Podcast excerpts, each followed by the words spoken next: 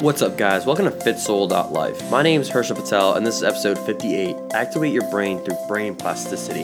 Thank you for listening, and let's get started. When I first picked up the book Healthy Brain, Happy Life by Wendy Suzuki, I thought this book was going to be incredibly informational and research heavy, and I thought it was going to be really dry. But I, I bought this book a year ago, so I decided I shouldn't waste my money and I should give it a try and read it.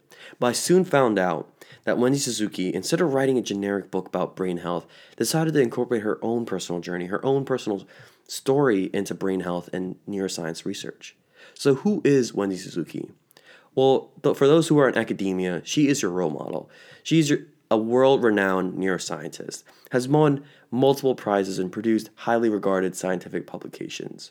University, NYU, and runs a research lab. So, what's wrong with her? On paper, she has it all a great career, money, and lives in one of the best cities in the world.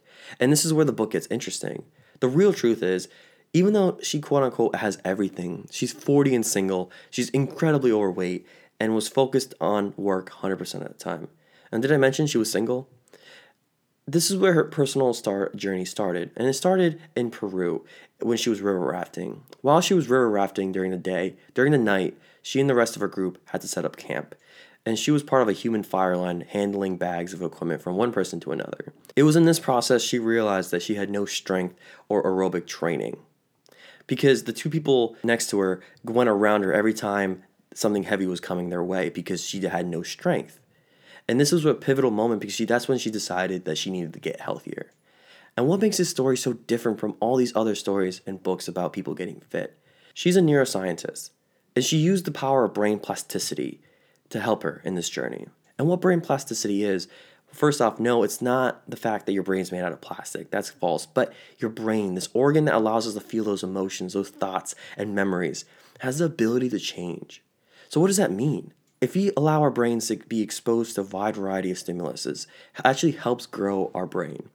Compared to those brains who are exposed to the same stimulus, same boring things every single day and that actually helps reduce our brain size. There was a study that was mentioned in the book about these two groups of rats. The first group was exposed to a rich environment with toys and exercise equipment for the rats to play around in, compared to the second group of rats who were exposed to nothing.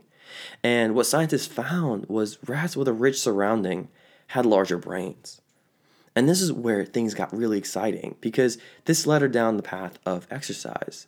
And in the book, she talks about how exercise has the ability to double the rate of neurogenesis in the hippocampus. What neurogenesis is, is pretty much creating more neurons in our brains, and our hippocampus is where we house most of our memory. And these neurons have dendrites, and these dendrites are where we ca- capture all our signals to help function normally every single day.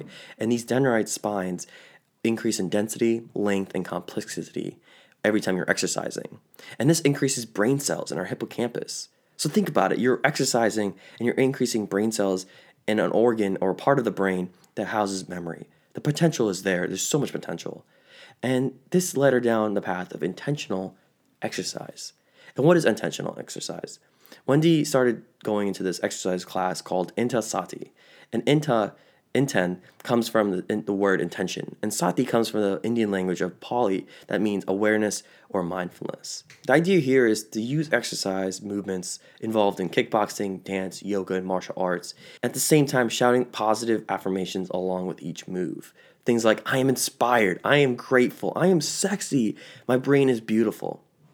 So, this is where she says in the book, I now realize that this workout was so special because it brought out the power of brain body connection to life. And for me, more powerfully than it ever did before. And this was a workout that made her feel more connected not, not just her body, but her thoughts, emotions, and physical movement. And as she got more intentional with her exercising, she went down a path of meditation. And I love meditation. I talk about it in all my videos and podcasts. But here she talks about how there's two types of meditations. There's one is attention, which is focusing on your breath or focusing on a certain word. And then there's another type of meditation called monitoring meditation. And this is where you focus on a feeling or sensation such as love and really start to embody it throughout your body. These two areas have helped her overcome two things addiction and stress. And she was addicted to bad eating, she was addicted to being lazy, right?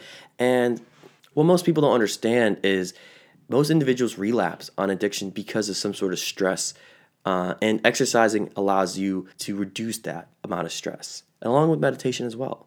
And stress, even if you don't have addiction, personally for me, I'm more able to handle stressful situations now because, like Wendy, I've trained my mind through exercising and meditation.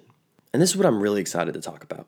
First is using meditation, using exercising has ability to increase your creativity and imagination. There's so many people who say, I'm not creative. And one solution for this is to exercise, to meditate more, right? Because meditation helps us beef up our prefrontal cortex, which focuses on focused attention, working memory, and cognitive flexibility. These are three big things that allows us to be more focused and more attentive with the surroundings and the things going into our brains that allows us to be more creative. In the art of being mindful, like Wendy Suzuki said, I know for sure that brain plasticity endows us with enormous capacity to change into the very best versions of ourselves that we can be. So, see exercise not just as an activity, but as a prescription to your body and mind to work on all cylinders throughout the day and during the times of stress.